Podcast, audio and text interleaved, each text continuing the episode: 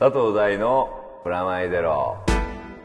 佐藤大のプラマイゼロ。こんにちは佐藤大です。フロアネット杉山です。それでは早速いつもの通り告知からお願いします。はい佐藤大のプラマイゼロ。この番組は音楽誌フロアネットと連動してお送りしています。今月も番組の未公開トークなどはフロアネット本誌をチェックしてください。フロアネットは1冊300円。本屋さんやレコード屋さんまたはフロアネットのウェブウェブサイトからゲットしてください。よろしくお願いします。はいというわけで、はい。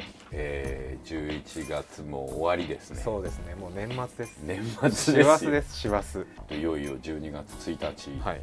発売中になってるのかな？鉄拳ハイブリッドっていう名前の、えープレイステーション3用のまあプレイステーション3用って言いながらあの普通のブルーレイ機であテレビついてるブルーレイとかでもかけられるので、そしたら普通にあのブルーレイの、えーブラッドベンのやつが見れるし、はいまあ PS3 持ってる人ね多いと思うんだけどその人は、えー、とゲームもできるという感じなので、でも本当今年あっという間だったねって話を毎年してるけど、あの本当に今年はあっという間だった。なんかね、はい。いろんな事件もあったじゃない？そうですね。今年はまあ大きい年でしたよね。こっちの気持ちが追いつく前に時間が、うん。あもう半年とか、うん。なんかただでさえ今年はその日本のね、はい。そういう部分で世界中から注目されて、今もされてる部分があるじゃない、特に地震だけじゃなくて、はい。それ以降のうん。問題、あのはい。電力からはい。原子力発電所までの問題っていうのがあの海外行くとさはい。ニュースの熱量が全然違うんですよ。この国で注目してることと、はい。向こうがこの国に対して求めてることっていうのが違ってたりするのを知ることもできて、であと昔だったら考えられないことだけど電話を使わないでコミュニケーションしてるわけ、ツイッターもそうだし、はい。フェイスブックもそうだし、はい。あとスカイプもそうだし、最近バイパーですか、はい。とかでもそうだし、はい。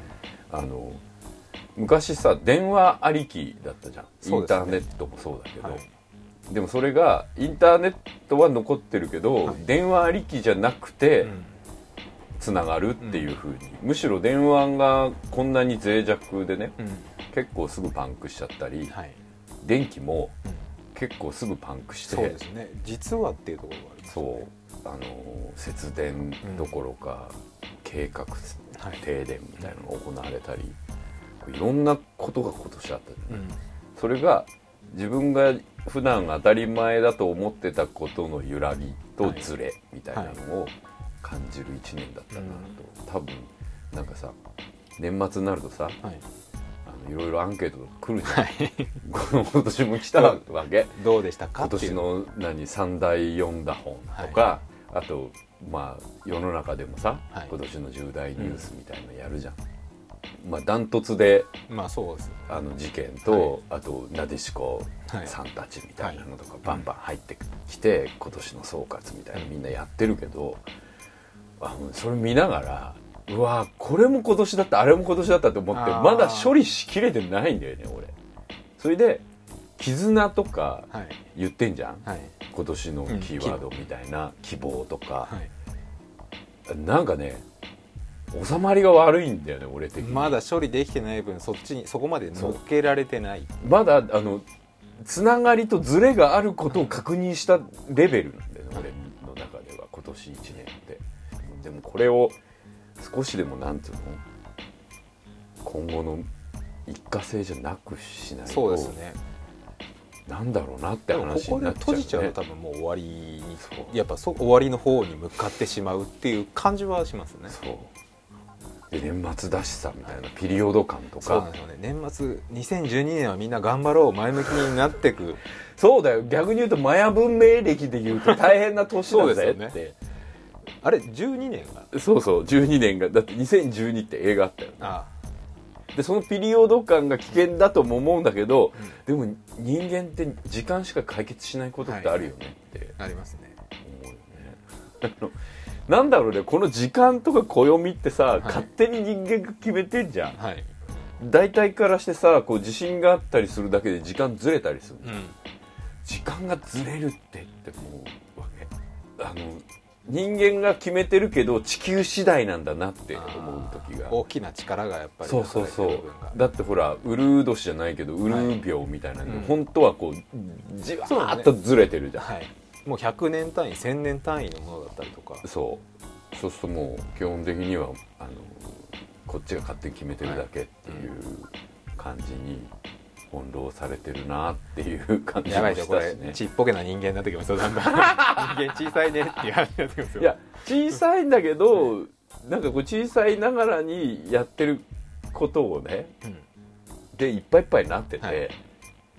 胃の中だったなっていうねでもあの変わるってさなんか結構変わらなきゃとか変わら、なんとかみたいなのが、0年代テーマだったじゃん、はい。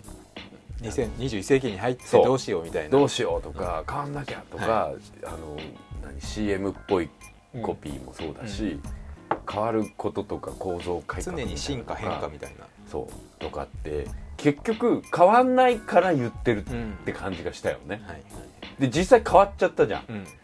変わんなきゃって言わなくなったよね今年。なんか外的要因で変わらざるを得なくなはいるみたいな、だからほら外貨のそういうあの関税とかもさ、ちょい数年前だったとしようや、はい。ふわーっと郵政民営化みたいに変わってたかもしんないよ、反対っていうだけでこんなにあのねあとねはい。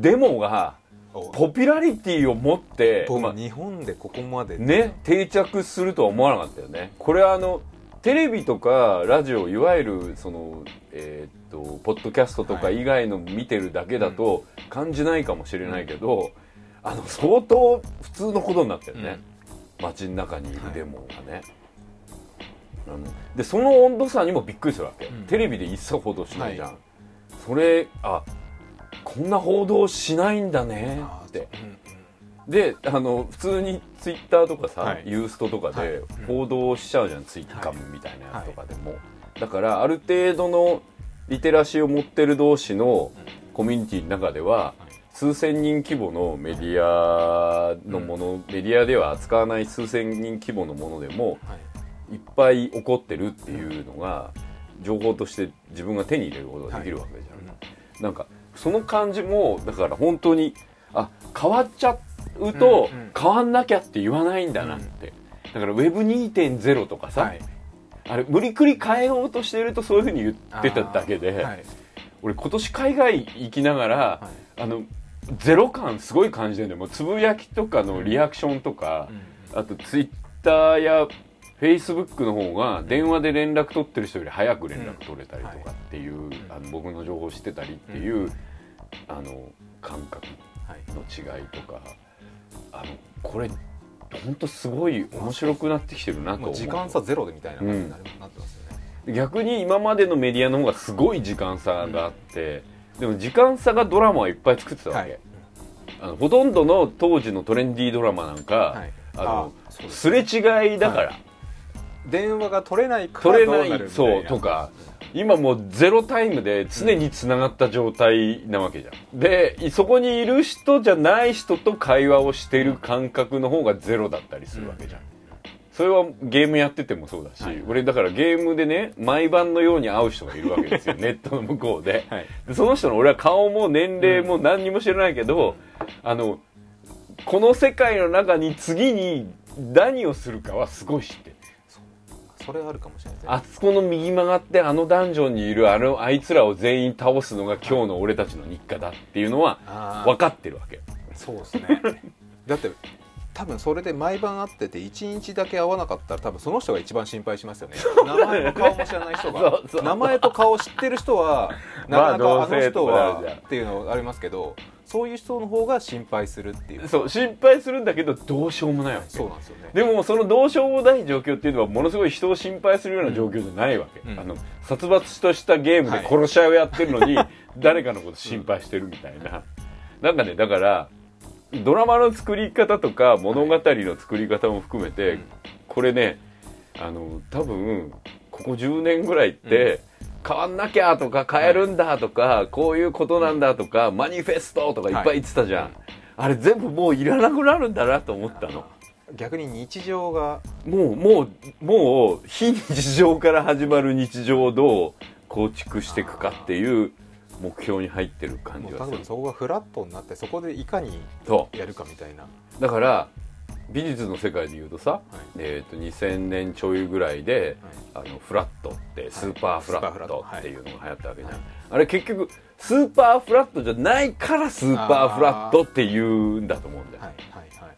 そうですよね。ない世界を求めるためのもの。をポップアートって当時言ってたポップアートってさ歴史で考えるとあそこが新しいみたいになるけど、あんあれって後であれが当たり前になるっていう感覚で言うと、こう10年ぐらいかけてそのサイバーパンクみたいなのとか、あと自分たちの世代が起こってたすごい声高にいろんな理想を掲げてたわけ。はい。で周りは全く納得しないみたいな。それが今もう普通にあの言論の火の手はバンバン上がるわけ。あの何もしなくてもいろんなところで。そういうだから選挙に行こうなんてこの番組結構言ってたけど、はい。もう行くっしょっていう感じになってるわけ、もうそっから始めようよっていう感じに変わってきた感がすごいする。でもその感じを僕らの同世代のそれこそ今40代前半から50代60代の人は気づいてない気がして怖いんですこう俺は今年になってスマホ大大王になってい。るわけだけど、はい。ね、そうこうやっていじっちゃってみたいな感じ、そっから入っちゃうわけ。ああその同世代。そうあの俺はもうずっと折りたたみでいいんだよみたいな、うんうんうん。アナログな感じの。アナログデジタルなんだよ、うん。もうすでにそれはもうすげえ昔さそのアナログレコード、まあ、例えばさ、は今さアナログレコードとハードディスク問題とかもうなくなってきたじゃん。はいつい23年前までは、うん。トラクターはどうかと思うとか、言ってたけど、今もう大体クラブにこっちがアナログプレイヤー持ってかないとクラブにねえんじゃねえかっていうぐアナログらいまで大丈夫。レコードかけたいんですけど大丈夫ですかっていう確認がいるっていう。で CD の方が上なのか、はいそれとも MP3 なのかはみたいな問題すらもうあやふやになってきているぐらいな時勢じゃん。でもそこで携帯がねはい。その俺携帯がいいんだよねみたいな。電話できれば十分なんだよね。ってういう感覚とこれ全然電話じゃないんですけどって思って使ってる人たちの違いってどんどん広がってっちゃうなって思うわけだって俺日々人と電話で話すことなんてほとんどないわけ、はい。大体ツイッターかメールか、まあはい。めこの、まあ、ちっちゃいマシンの中に5種類か6種類ぐらいのコミュニケーションツールが入ってるわけ、うん。スカイプから含めて、はい。それがそれを得意とするそれぞれのジャンルの人たちがいるわけ。なんかじゃあ打ち合わせ海外の人とか打ち合わせ、えー、と都内じゃない人とかだとスカイプでよく話すけど、その人は別にツイッターはフォローしてない。うん。でスカイプはやってないけどチャットをうん。フェイスブックでやるとか、うん。そのバラバラなわけそれぞれの。アプリケーションによってコミュニティがあるみたいな。そう。ででもその人たちも横でつながってたりとかはい。しててみたいなのを、こうこれから一本化していくようにも見えるし、なんか一本化するツールとかもあるじゃん、うん。アプリケーションで。でもそれだから話す場合もあるな、みたいな。そうですね。ツイッターだから話す人もいればカイプだと絶対合わない。合わない。あとメール送るの面倒くさいぐらいの距離感の人が、はいツイッターのアット飛ばしてくるとすっごい距離が近いそれ僕も不思議なんですよね。でしょ？はい。だからなぜアットで飛ばすみたいな。そうそうそう。なんかオフィシャル感みたいな。なんかだから人とのコミュニケーションの度合いがあのね文字ベースだけでもいろんな種類ができちゃってて。昔はほらファックスまあメール、はい。えー電話、はい。電話の中にも留守電はい。あとかああったりしたじゃん、でもこうあらゆる手段がはい。人とあまり接せないうちに相手の情報をはい。手に入れるっていうことに終始してる気がするの。そうですね。だってさいろんな人と会う前に「ウィキ見ました」とか言われるわけ、はい。あのさ普通の人ウィキないじゃん。ここ これが楽しいんじゃない例えばあだから例えばラジオ聞きましたとかになると、じゃあでもそれがそれで気は楽だったりするはい。あじゃあもうこのぐらい知ってんだったらもうこっから話できるや、前情報がちゃんと持ってあって。そうそう。でも相手のそこを聞く時間はなかったりすると、なんかすっごいマイナスから俺スタートしてる感じがするとか。あ出会う前にその人がどういう人生だったかがそれぞれのあのなんつうの趣味とか、はい。あとウォールとかで分かるわけ。で相変わらずだなとか、はい。うわ変わっちゃったとか、うん普通これ会話をして話すことよ、ーはい。うん。久しぶりだね一杯飲もうかみたいな、はい。それ一杯飲もうかの前の日に全部わかんのその人の、あ子供二人いんだとか、あとあの大体分かった状態であってはい。ねっていうふうにっ確認だけっていう。ふうになったりするでそれがいいのか悪いのかはもう別。あの、これは俺昔はこれをいい悪いとかいう判断とかをしてた時期があって、この放送でもそういうこと言ってたかもしれないけど、もうねいいとか悪いじゃない。もうそうなっちゃったから。それが普通になってしまうそう。でそこでのコミュニケーションってどうやって人と付き合っていくんだろうっていうのが今すごい興味があんの。新しいコミュニケーション。そう。だって時代年齢国とか関係ないコミュニティがもう確実にあって、はい。そのコミュニティは下手したら団地が好きっていうだけだったりうんもしちゃったりするわけ、はい。それはあるかもしれないですね。僕も多分この今はやっぱコミュニティじゃないですか、うん。まあ、わかんないですけどテクノが好きハウスが好きドラムベースが好きとか。でみんなそれぞれどれも好きだったりもするんですけどちょっとずつこう絡んでるだけでなかなか他と交わることがなかったのが、もうコミュニティでも確固たるその世界ができてるのはそれを全部どう行き来するかみたいな。で共通する人もいれば違う人もいるとか。そうなんだよ。そこに昔例えばだから電車男の時代ってそこにまだロマンスがああるわけ。はい。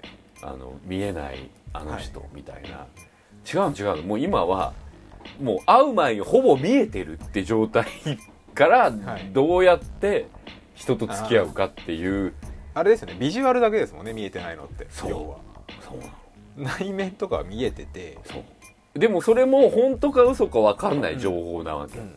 そう見られたい自分なのかもしれないし、はい。でも意外と本音言っちゃってる部分もあったり、あえて例えば家族よりはいそのウォールの方が本音があったりするかもしれないっていう人もいるかもしれないしそれは人によってそのメディアとの付き合い方が全然違うからすごいカオスだなって思うんだけどだからあ本当にそういう風になっちゃったんだなって、あの今年ねはい。スティーブ・ジョブズという人がはい。亡くなったわけですけど、あの人なんかずっとそういうこと言ってるわけビジョナリストで、なあって。はいでも言ってる時はあんまり「ふーんすごいね未来っぽい」ってなるけど、本当にそうなっちゃうと、普通なんだなってあのほら過去の映像とか過去の語録とかを、今こういっぱいメディアに出てるじゃない、先見の目っていうアプローチに今なってるけど、はい。普通のことなんだよね、それ言ってること。が。広角機動隊とかもそうですよね。多分だんだんもう普通う全然普通のことになっちゃったよね、だからそっから先にじゃあ何があるのかっていうのをもう考えるのやめた今年だとするならば、じゃあやっと人間がそこでどう触れ合っていくかでドラマを考えるようになるのかなって気はしてこれはすごい楽しみなんだけどね。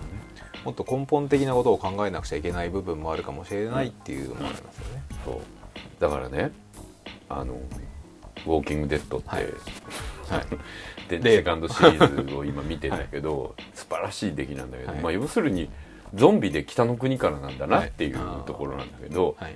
あのまあゾンビランドがさ、はい。失われたニートが家族を獲得する話だったじゃん、はい。で今回もあのだんだん分かってきたんだけどセカンドシーズンで、うん。そのゾンビ事件っていうか世界中にゾンビ病が蔓延する前はどの家も会話のない崩壊しそうなお家だった。みたいな、はい。逆にこういう状況になったらそれぞれのあの人間同士の触れ合いができるようになってくるっていう話なの、はい。でも本当にここ数年のねこのゾンビ熱について、はい。僕自身も疑問なわけ。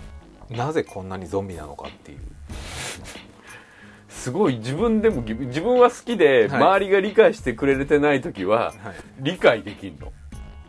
わかる？わか言ってる。意味箱根駅伝とか若干そうでしょ？気しょ？これから先話す箱根駅伝はなんでみんなわからないないんだろうっていうので、はい。自分が納得して数十はい年じゃん、はい。俺はゾンビに対してそうだったのに世界がイエスって言い出したわけ、はい。なんか一般的なのもう、うん。ゾンビが。はい井口さんの新作とかゾンビらしいしとか もうなんかブラピの次のやつね、はいゾンビだしとか、ね。はもう俺が言わなくてもいいぐらいゾンビなの。はい。うんでで考えることは何かっていうと、なんで世の中がこんなにゾンビなのかっていうのを考えるとなんかカオスなんだと思うよね、うん。あのやっぱ自分自身の身の回りのことをはい目に見える範囲で生きていくしかないっていうところのうん。極端な表れって感じはすごいするけどそれがいろんな理由だったわけじゃん。病気だったりとかって、ゾンビの場合ってそうだけど、もうあの理由が人なんだよね。だからテーマがもう状況はゾンビですっていうのをもう描いてあるわけ、はい。そこになった時の人間同士のドラマが今はい。メインなの、あの昔のゾンビものね見ると分かるんだけど「はいゾンビが出ました。このゾンビの原因は何でしょう?」とか、は治るんでしょうか?」とか、ゾンビがゾンビが主役なんよ、そこからどう生き残るには、このゾンビがどういう人人間たちだったのかを知りましょうはい。みたいなのがテーマだったんだけど、もうもうそこに興味ないから、まあそう宇宙人とかもそうですもんね。うん、大宮地区もだってあ人ですもんね完全に。ね。あのおっさんがどう頑張れるかみたいなだからあっちにいる人たちはもうだから、あれ、まあ、ブラックホークダウンもそうなんだけど、それで言うとね ET とはい。今年のまとめっぽい話するけど、はい。はいスーパー8もはい。そうなわけ。もう宇宙人とコミュニケーションとかうん。いいよっていう、はい。それより隣にいる女の子とはい。コミュニケーションを、そのお家の事情が大変だし、はい。とかでお家の事情がうまくいった映画が終わるわけ。うん。えー、えー、っそうですね。て宇宙人はって寄り道しただけでししたっつって帰って終わるわけ。宇宙人と仲良くなりました。なならないよ。ならなならない。だって80年代までは仲良くなった。それぞれ頑張ろうねだよ。そのちょい前のあの同じスピルバーグが作った「い。未知との遭遇」なんて俺向こうの世界行きたいだから、うん。行きたい。行っちゃった。うん。さよならみたいな、はいの向こうの世界に対する幻想とかあるわけ、うん。だから宇宙人とかゾンビっていうものに対して幻想があったんだけど、もうないとそんなもんは。普通なんですね。そう。宇宙人には宇宙人の事情があるし みたいな。であれガス欠で止まったんだろうし、とか。あの大宮地区も、はい。スーパーエイトも共通点は、はい。宇宙人は宇宙人の都合っすっていう。あ人間なんかどうあそれで言うと、あの先週先月か話しそびれた映画「ザ・スイング」見に行ったじゃん、はい。それがまさにそういう映画になっててす最高の素晴らしいリメイクなんだけど、まあ新人の監督があ作ってる。のあれですね80年代のあのそうそうそう。あの82年の映画の「まあ、物体 X、えーからよりのからのの続きなんだけど、その2つのいいとこを使ってて、まあ、50年代の、えー、と元の映画の前に「えー、と影が行く」って小説があるんだけど、ここが40年代50年代に書かれてそこは、えースプートニクがあった直後ぐらいで、冷戦の話なんですよ。で基本的には外圧が敵が空から落ちてきてっていう話がメインなの、ね。で氷漬けになったやつを溶かしたら大変なことになっちゃったっていう、で隠してて大変でしたみたいな。それが82年にあのカーペンターがリメイクする時は、宇宙人は宇宙人でいるけれども、宇宙人になっちゃった人間がいるわけですよ、うん。っていうところがメインテーマだったわけ、で人間のふりして化けてるやつが宇宙人が中にいるっていうのを探るっていうサスペンスになってるわけ、でぐちゃってなるんだけど、中は敵にが中にいるっていう時代の先見なわけ、人間と同じものが敵であるっていう部分、で今回はもうそういうそういうところはもう外圧としてドーンってあるわけ。はい。でそこに生き残る女の人たちの人間模様から描いていって、うん。最終的にはそんなものはどうしようもないのだたった一人の人間には何もできないのだって終わるの。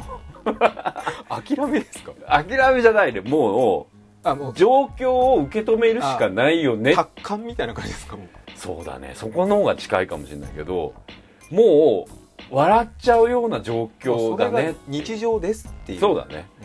もうだから天変地異から始まうんってんの、うん。もうそあらかじめ世界は終わっていますと、はい。まあ、北斗の健状態みたいなそうだね。そうだね。でそれに対して気づいていく話ってああもう80何年から世界は終わっていたんですねーもう異物が入ってるものと考えてそこでどう生きるかみたいなそうですね。でそれを氷漬けにしてたのは、棚上げしてたんだね、うん。僕たちはみたいな感覚。すごい今の日本みたいですね。そうだね。氷漬けにして棚上げしてたんだけど、えー出てきちゃった。でその出てきたことに対してのこっち側の準備はできてません、はい。大できてないだろうズザズザズザって殺されていくっていう感じの話だまあそれはゾンビが今流行ってることにもはい。直結してんのかな。ちょうど前のザ・スイングが流行ってた頃もゾンビが流行っててその前のそうザ・スイングの時にまさにあのナイト・オブ・ザ・リビング・デッドが作られてるんだけど、だからまあ周期的な問題うん。なのかもしれないけど、でも周期的にしてはじゃあ学習しない人間がいるなと思うけど、うん。だから物語作る意味で言うとはい。面白くなってくるのかなって気はうん。しますよ、もう一回人間に興味が戻ってくる、うん。あの北の国からとかさはい。ちょっと見れない状態あったじゃん。僕ね苦手なんあのわかるでしょ？僕見れないんですよ。ちょっと、あの蛍の墓とかもそうなんですけど。ああわかる。だから遺言ぐらいがもう本当にマックスダメだったと思う、はい。なんかねちょっとやっぱ敬遠しちゃう。そう。もうダメなんですよねっていう時代からもうそこから始まってるよねっていう風な時代なのかなって気はもう一回距離感の近いとこではい。どうドラマを作るかで、世界はどうしようもないんだ。人間にはどうしようもならないんだってとこを分かってるっていうか、うん。これで言うとポニョってよくできた話なんですよ、まあ、始まりがそう。うん、あらかじめ終わってる世界で子供たちがどういうふうに生きていくか大人は見守るしかないっていう話を、あの地震と津波をテーマにして 描くっていう,、今となってはもう本当に、うん、で今こそ見てほしい、うん。あのフィルムみたいな感じなんだけども、見れなくなってるけどね、だからドラマを作るとかはい。物語を作る上での今までって設定と世界観に翻弄されてて、はい。その世界のこうツインピークスとかねうんうん。あの北の国からの楽しみ方の違うバージョンとしてのツインピークスって、はい。設定を楽しむみたいなね、はい。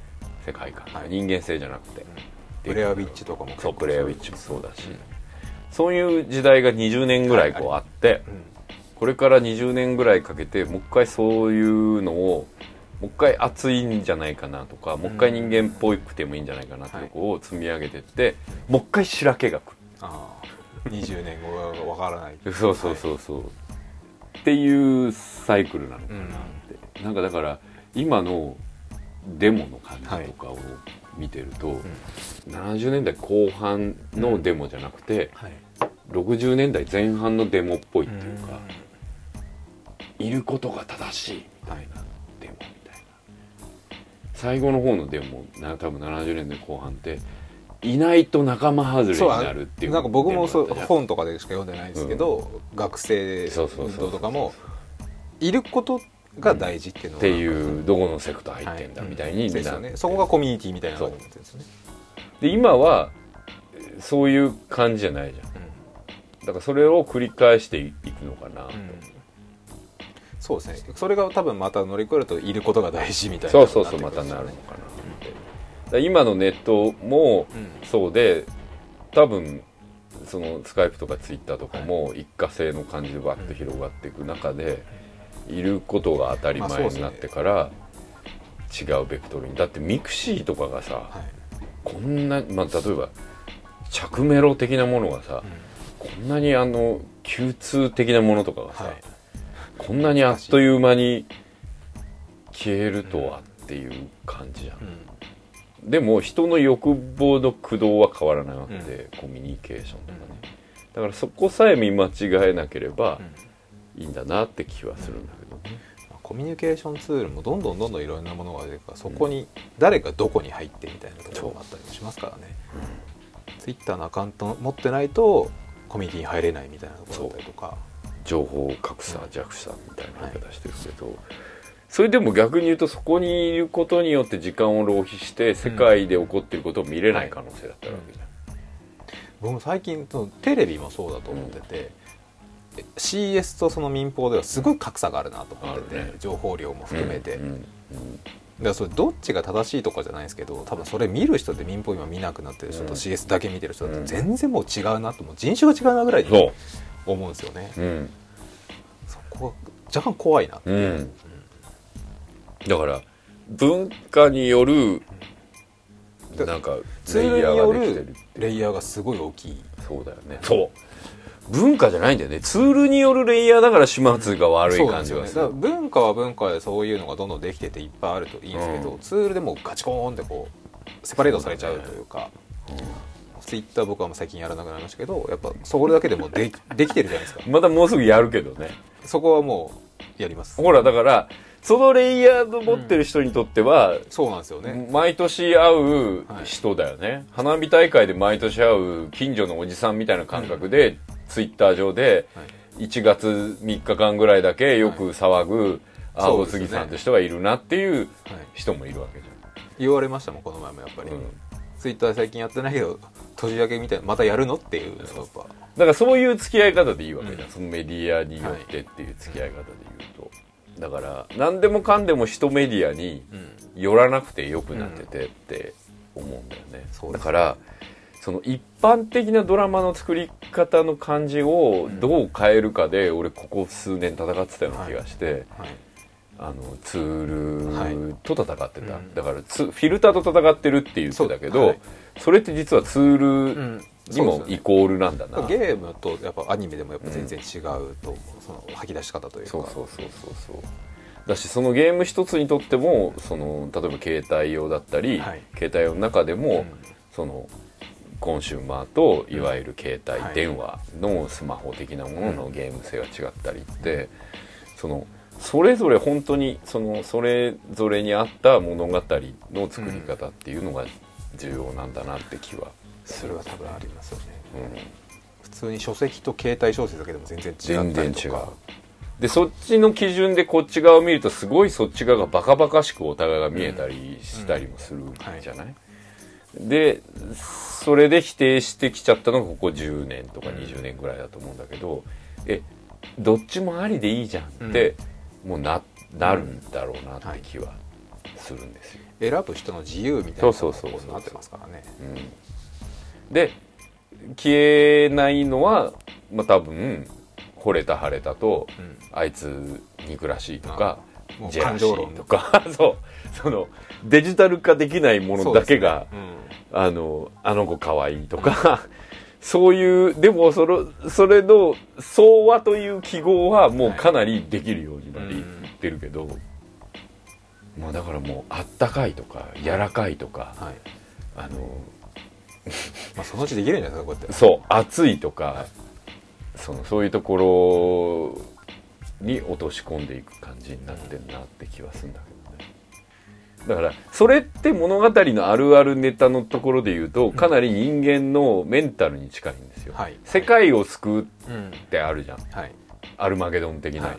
どんな気持ちがする？って、うん。みんなブルース・ウィルスの気持ちになんかなれないわけですよ、はい。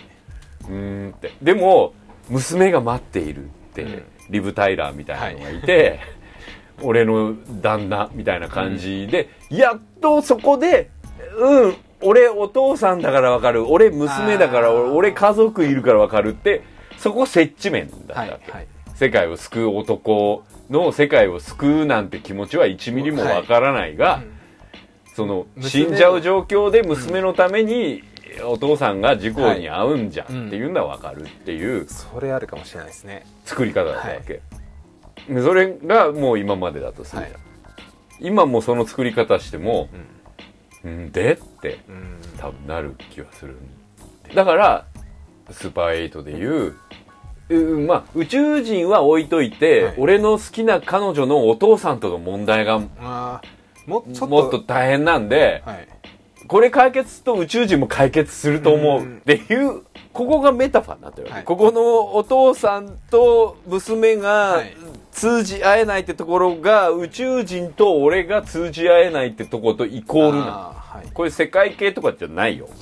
あの世界系はそれを周りで見て、ふんふんそんな若者っているよねだったけど、うん。はい。違う違う。周りの人も全部そういう状況だからって。もう身をもった世界系というそうそう。そもう全部を。う全部がそう。はい。自分も世界系のその中に飛び込んじゃってる、そうそう。だからあ世界って終わるかもしれないよね系、もうもう全部終わっちゃってるよね系と。自分の中の世界観ですね。もう完全に箱庭的なというか。そう。で世界が終わっちゃってても、うん。あのキャンプ場の中では終わってないみたいな、うん。うんでもここのキャンプ場の中でやってることは、はい。お世界が終わったって思う前のこととあまり変わっていない、俺のビーフジャーキー食いやがったな、はいこの野郎みたいなはい。ことがうん。起こってる世界どうってドラマで見せるみたいな感じ、なるほど。でもそれって70年代のドラマにちょっと近いんだよね、自分のテリトリーの中だけでいろいろそうそうそう。そう。でそれが世界の問題と直結してるっていう作り方だからあそんなの世界とか興味ねえっすよっていうほどシニカルでももうなくなっちゃって。て、興味ねえんすよって言ってる間に終わった世界で、興味ないままなんだけど、うん。彼女ができたから興味持ってみようと思うみたいなはい感覚なのかなって、なんかね東のエデンって今だったらもうちょい突っ込めんだなって。まあ、あれもそうですね、そう、っていう気がするしあだから今ね最近別に東のエデンを作ってるってことじゃなくて、はい。今なんかちょっと新しいはいものをなんか作ってるんですよ、はい。オリジナルのやつ作っててこれもまた数年後にきっと分かってももらえるかもしれないんだけど、その時にずっと考えてることはそういうことを考えてる、なんかもうずれてるとか違うってとこから、えー、とドラマを起こした上で分かり合えるが今までのドラマの系譜ね、はい。分かり合えるよ。はい。分かり合えない。もう前提として、うん。そこが。分かり合えない同士で分かり合えないってことを利用してこのずれてる世界でどう生きていくかって話を描くのかなっていう気はするね。分かり合えない人も当然いている。分かり合える人ももちろんいます。いる。だけどそこにじゃあ分かり合えない者同士が分かり合えることでドラマが完結するとか、分かり合えない分かり合えた同士が分かり合えなくなったことでドラマが完結するとかはないわけ、はい。もうその分かり合えたことで世界が変わるとか、分かり合えなかったことで世界が終わるとか、もうないわけ、もうあらかじめひび割れてるわけ、でもこのひび割れをかっこよくね？とか言ってみる。うん。うん別と 別視点で。このひび割れを利用して滑り台にしようなとか。もうすごいとこになってきましたね。そうだね。もう終わってるよねっていうとこから始めようかなっていう。その終わってっとこから始めようじゃなくて終わってっとこから、うん。あの続いてるっていう感じなのかな、昔はまあ終わってるところが終わりでしたからねそう。本なんか一生懸命終わらそうとしてたわけ、当にはい。でもヌーベルバーグとかい。アメリカンニューシネマの時代に、映画って終わんなくてもよくねってムーブメントがあるんだ、は映画バツンって終わるムーブメントみたいな、はい。映画って世界と続いてるよね確認ムーブメント。まあエヴァとかもそうそう。ですよね。ダーンでもここ20年ぐらいゲームってそうやって進化してて、バーンって終わるみたいな、でもなんか今ゲームやってるとゲームって世界だなって思うやばい俺が言うんだけど グランドセットオートとかやってるとね、あ世の中ってこんな感じだよねって、あのなんかほら。うんそのリアルとバーチャルの差がどんどんなくなるというか。そうそうそうそう。でリアルの方がもうちょっとあったかいしあーはい。あの現実の方が辛辣だよねって思えるけど、は本当に血が流れるしね、でも起こることってあんまり変わんないよねって、なんか現実にゲームとは違う素敵なことが起こるとかゲームとは違うひどいことが起こるとか、はい。期待してないよねもうね。逆にゲームの中の方がちょっとリアルな頑張れば報われるもんゲームの中の方が、うん。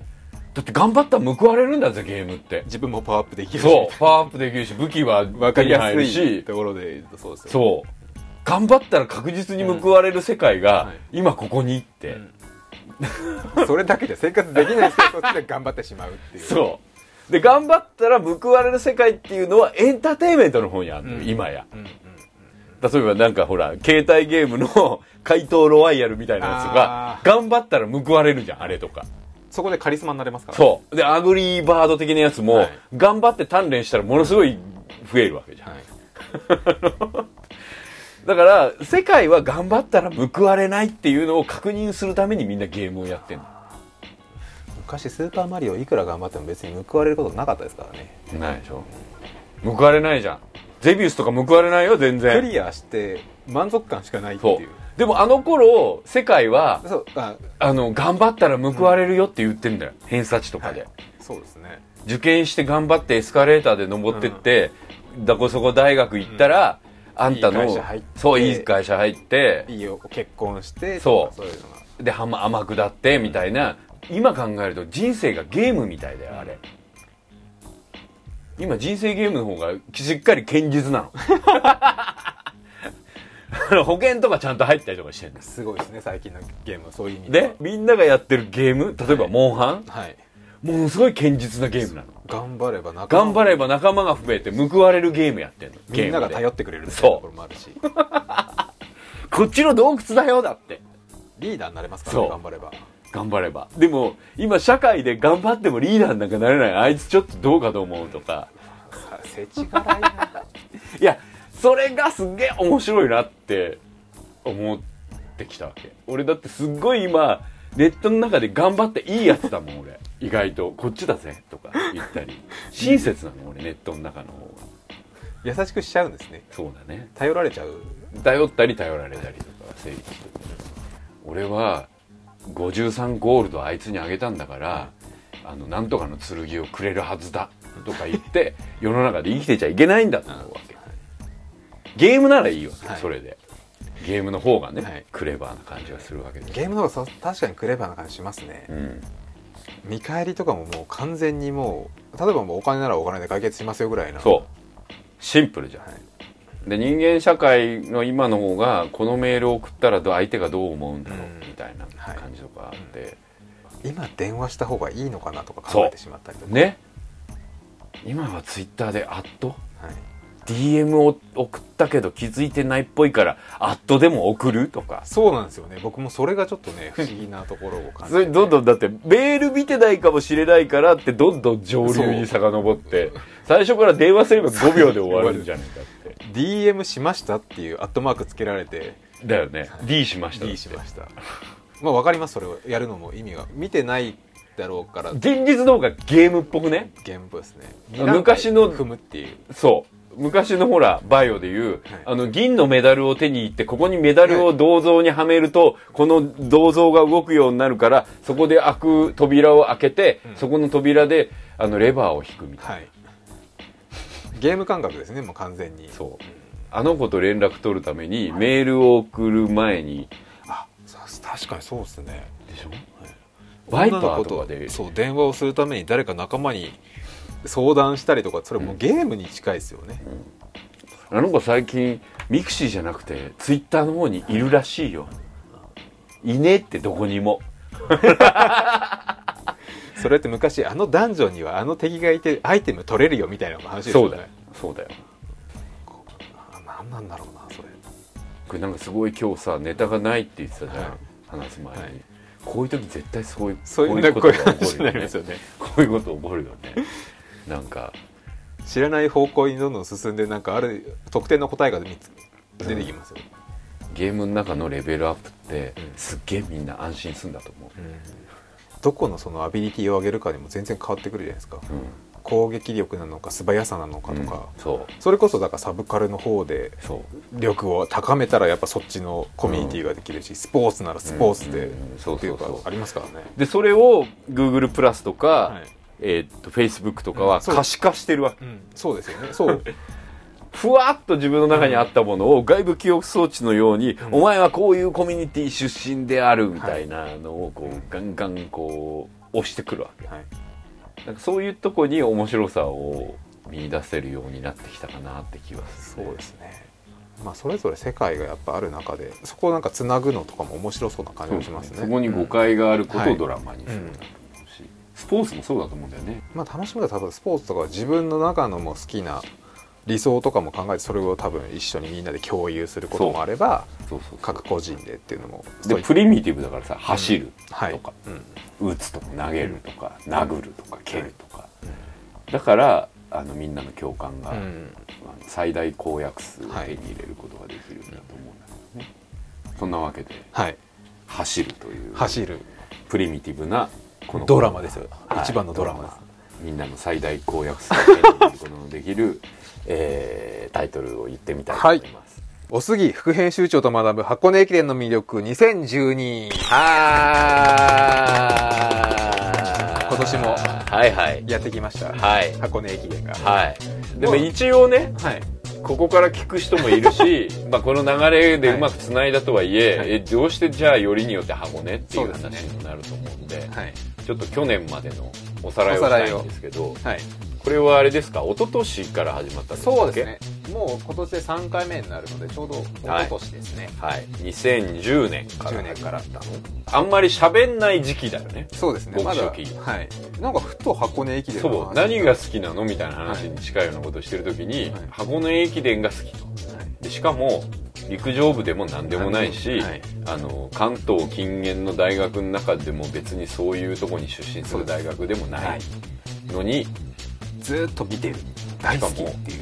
親の代から。っていうのが面白すぎる。そうですね。大さん大さんその頃別に箱根駅伝名前は知ってるけど別にそこまで興味もなく。興味がないどころか、正月の爆笑ヒットパレードの裏番組。なんで、全然見てなかったですね、い。やでもそこにはいろいろなドラマがあるんだよっていうことを伝え続けて、2010年初めて大さんもちょっとしっかり見てもらった時に、はいまあ面白かったと。面白かったですね。でしかもあれだよね山の神なるそうですね。一番いい時期でした。そう。はい、あのね楽しかったの、応援する楽しさとうん、知っていく楽しさと、あとスターがいることの楽しさ、たまたまこの箱根の何年かの中で、はい。多分この柏原世代なるものが生まれるんじゃないかっていうような時期にちょうど僕らは遭遇できたのね。ちょうど山の神っていう言葉ができて、はい。その初代いたんですけど、ね。ちょうど2代目でうん一気にやっぱ盛り上がった時が2010年だったのでさ今年あどんな感じなんですか、今年もう毎年多分僕言ってると思うんですけど、まあ、混戦混戦と、サバイバルだと、うん。いやー今年もすごいですね。駅伝シーズンっていうのが大体10月から始まるんですけど、もう三大駅伝っていう、まあ、箱根が一番最後ラストあるんですけど、出雲全日本と、なんかもうその2つは今もう終わったんですよ、はい、いやーもうすごいですね今年も。もうどこが優勝するかってもう本当わからない。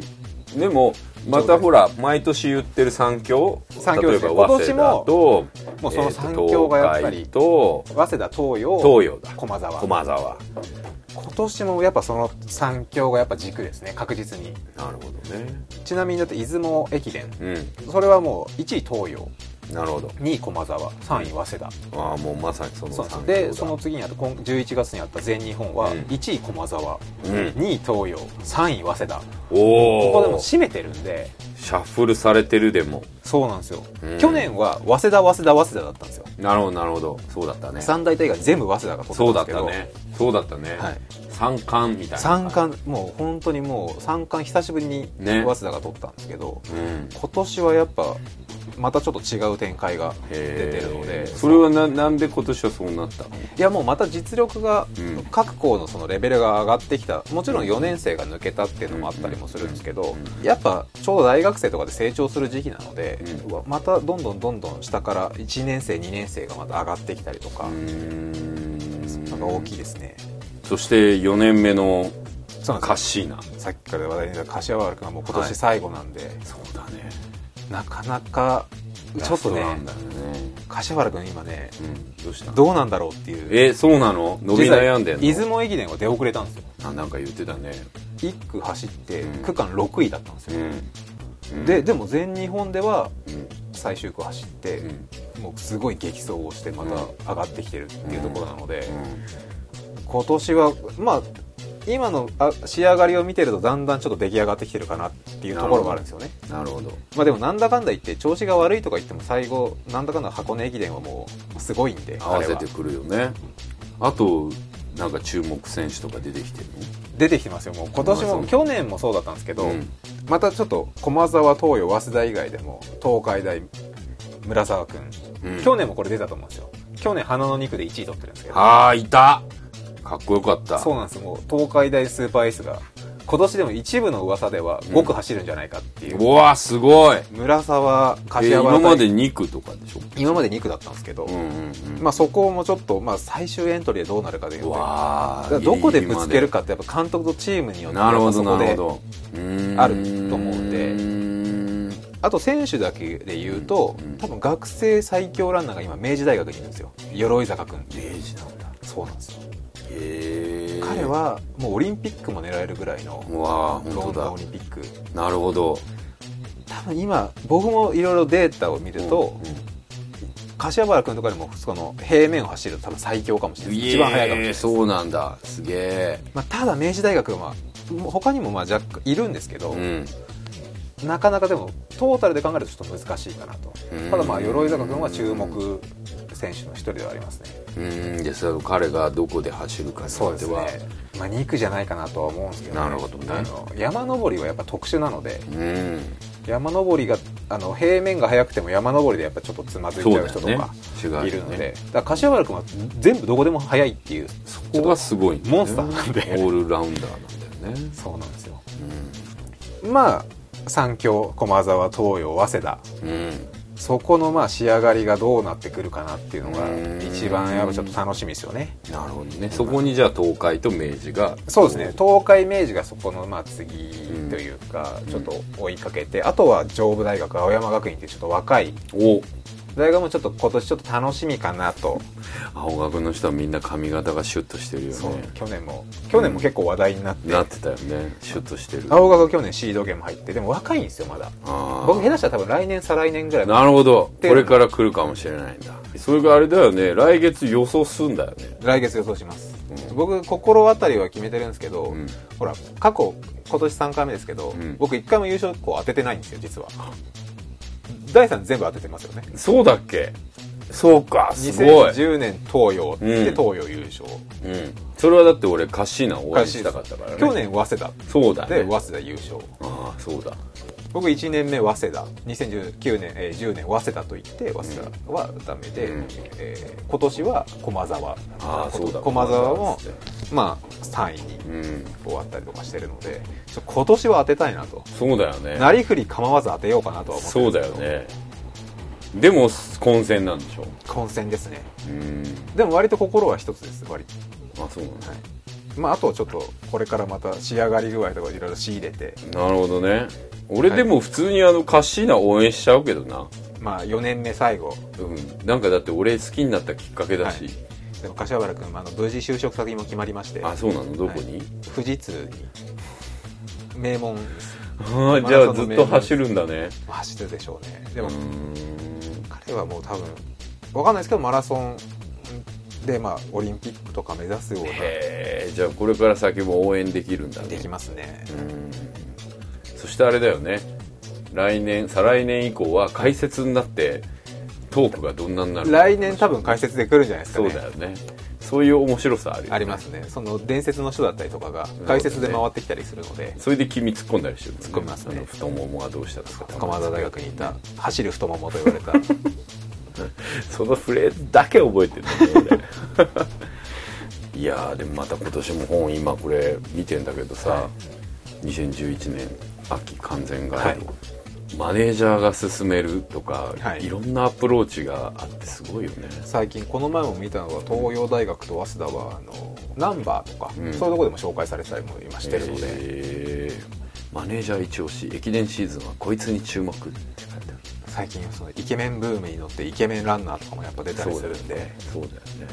でもほらあのランナーだけじゃない見どころもあるので、うん。去年もあの沿道のそうね。リラックマンはいでっかいの掲げて歩いてた方だねったりとか、あとは風光明媚な東京箱根間の景色を楽しんでもらったりとか、それもあるよね。わかんないですよ。今年雪降ったりとかもやっぱあるかもしれないので。今まであるんでしょ？ありますあります。がっつり雪降られてっていうのもあるので。そうだよね。でもまあそこの中でいかにうん。やっぱ環境によって変わってくそうだよね。るので。そうだよね。大体大体さ俺いつも思うわけ。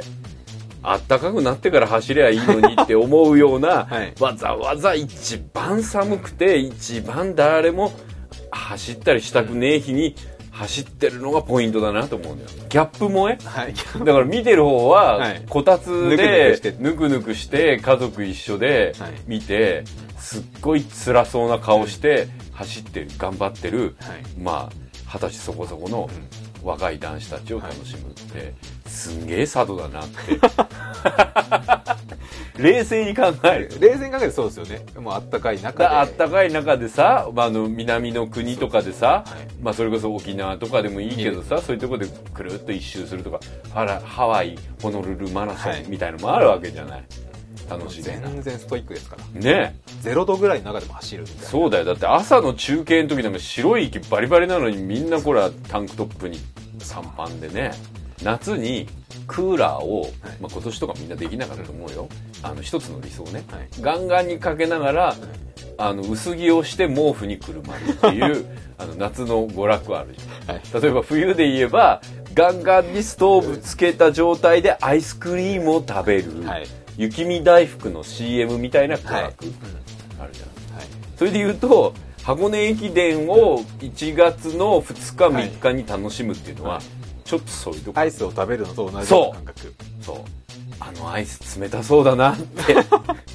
お雑煮とかこっちそうを食べながら。っていう、はい。あのそれをねだから否定的な部分で入っちゃうと、それを楽しめないんだけど、肯定的なところ。肯定的には入入ると結構楽しめる。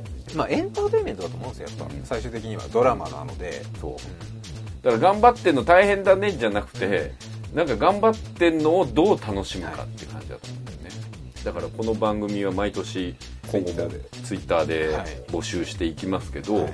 俺はこの監督が注目だとか、この選手がいい選手もとそうですとか意外とこの大学今年いいんですよとか、いや弱いけど心地よみたいなのも含めてタグをみんなにつけてほしい、ね。ドラマはその1位争いだけじゃなかったりするんで、はい。シード権争いだったりそうそうそう。ね来年出れるかどうか問題とかが一番ね実際その日大去年シード権を逃して、そうだよね。今年出れなくなって予選会でもちょっと出れなくなってしまうってこともあるそういうこともあんだよね、はい、で選抜もまたじゃあそこから選ばれてる人がいるわけだもんね。今年の選抜もやっぱすごいメンバーが集まってるんですけど、なかなか勝てないっていう、何なんだろうねそれも面白いよね、やっぱチームワークとかやっぱそういう見えない力っていうの大きいんだなって改めて次があいつだから頑張ってそいつにたすきを渡さなきゃとか、うん、でそういうの感じるもんね、カメラがずるいよね。あのすっげえそういうとこだけたすき抜いたりするんだよ。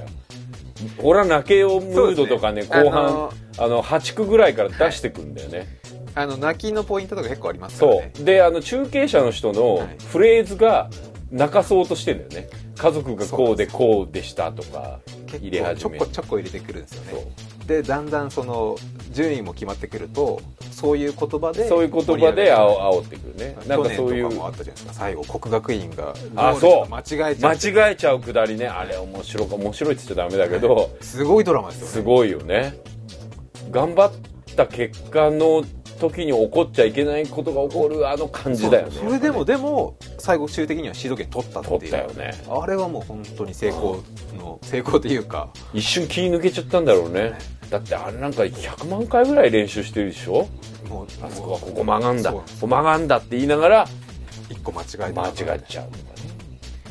なんかエースっていう意味で今年注目君がしてるの誰？僕は今年注目してるのはまず駒沢の何人か注目してる人もいるんですけど、ゆふくんっていう2年生なんですけど、うん。去年も1区で走って3位。でうん。全日本でも結構いい結果を出し上げてたりとか、うんうん。あとまあ東洋はやっぱ柏原くんうん。がいると思うんですけどあと2年生で設楽兄弟っていう、あいるね。これ双子だよね。違うの？これ。双子双子だよね。去年も走って、まあ7位とか。それ携帯ユータ携帯ユータで今年の全日本とかも仕上がり良かったんですよいつも。あら。まあ走ってて。これいいじゃん。あの来たね。足立満感だね。すごいね。東洋どんどんドラマを作ってくんね。いいキャラクターがえしかも来年も楽しめんの？この二人は。まだ2年生なんで。いいじゃん。見せるな東洋。双子っていうね。なかなかないですからね。うん。あとはな早稲田に大迫君っていうまあ男前な若干。ああ本当だ。エースですみたいな。男前だな。2年生なんですけどもう自分エースなんでぐらいの結構自覚があって。へえでも俺もうなんかもうだいぶあの設楽兄弟っていうフレーズにハマってきました。うん。やられちゃってるよ。えあと遅い遅いとは言わないけど、はいそんなに5強3強には入ってないけど、はい。注目ってまあ青学での話は出てたけど上武大学とか。上武大学。はい。上武大学はまた結構新進気鋭のチームなんで。若そうだ。若いんですよ。監まだ督も若そう。出たのが本当3年前4年前ぐらいだったりとかその初出場が。へえななんでで強い人がいるって感じ多分強い人ももちろんですけど、まあ、全体的にどんどん上がってきて、うん。まあ、新設校に近いんですけどランニングそのチーム自体も。なのなるほどね監督ももともと確かあの駅伝でエースだった人が今あやってるので。書いてある SB 食品時代だからこれまたいじりそうだよ。いじりね。瀬古さんが。去年とかも結構若干いじられてた。あんであやっぱりいじりそうだよ瀬古さん。SB でしたから。ね。確か早稲田でとかがかな。へえあそうだ。完全にそうだ。そう。完全に後輩だ。花田さんいじられるわこれきっと瀬古さんはでも今年多分ちょっとねまだ元気ないの？いや不安あの去年は割と多分早稲田やっぱずっと強かった。そうだよね。前評判もね。本当にあったので。もうだってさ朝7時ぐらいからめっちゃ元気だったもん。そうなんですよ。3連敗言うて今年でも僕早稲田もだからやっぱ怖いのが去年3連覇して今年まだ1回も取れてないので、なるほど。多分箱根は取ろうっていう照準は結構合わせてくるとは思うんですよね。はいはいはい。取れなかったうん。その悔しさがあるので、なるほどね。大阪君とかめっちゃ言ってましたから全日本終わった後も。まあそうだろうね今年は取るぞっつってでラインナップの顔を見ていると面白いねみんなね。映り方一つにも性格が出るよね。そうですね。あのキッとした顔で映ってる子もいればちょっと笑って。笑ってる子もいればほわーんとした子もいるもんね。だって柏原君なんて肌から見たらそんなにめちゃめちゃ速そうな感じではない。全然。でもなんかこの写真見るともうちょっと風格がだってさこの今関東特集の写真なんか、うっすらヒゲが生えててさっき山田であひげが生えてるヒゲが生えてるよね。大人になりましたから、そうね、竜にヒゲがっていう。今4年生のもうもう引っ張らなくちゃいけない立そう場がだよねなんかもう顔つきに出てるキャプテンなんで。でも走ってるからやっぱかっこいいじゃないですか。鬼の形相してて、そうだね。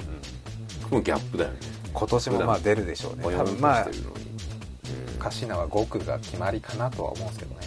いやー今年も始まっちゃったね。始まりましたね、うんまだ俺はあの温まってないんで、はい。来月までちょっとこうリサーチをあの見ながら決めようと思ってるんだけど、はい。もう設楽兄弟っていうのにすっごいフレーズに。フレーズにやられちゃってる。双子っていうところで。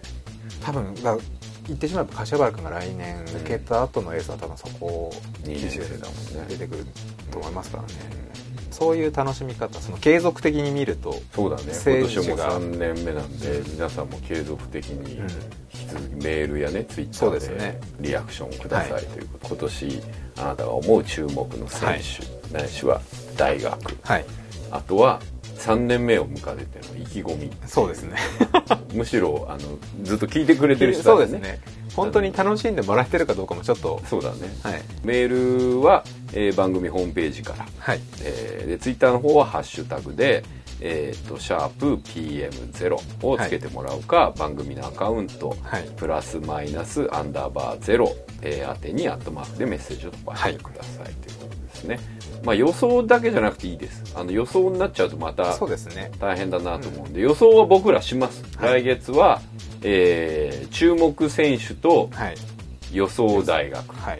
というのを決めます。逆にこんなところ見てくださいとかでもそうですね。応援ここすごいですよとかはい。でも全然いいので、はい。僕見に行きますっていう人でも、はい。でなんでこんなことしてるんですか、はい。みたいなのでもいいですし、素朴な疑問からはい。入っていただいてもいいですし、送っていただければなと思いますけども、はい皆さんもですねぜひあのネットとかでも出てるんですか？そうですね。情報は。ネットとかでも全然出てるので、うん。あとあの毎年出てる完全ガイドが、まあはい陸上競技マガジンとかでね。そうですすね。またあの、えーこれからも多分出てくると思うんですよ。でそういうのを見ながら、まあ、はい。これ見ながらテレビ見るとねそうですね。余計楽しいですよね。大体そこであのみんながつぶやいてることが分かったりとかすると思うので、うん。まあそんな感じの副読論も含めて、また来月もいじっていこうかなとちょっと僕も予習しておくんで。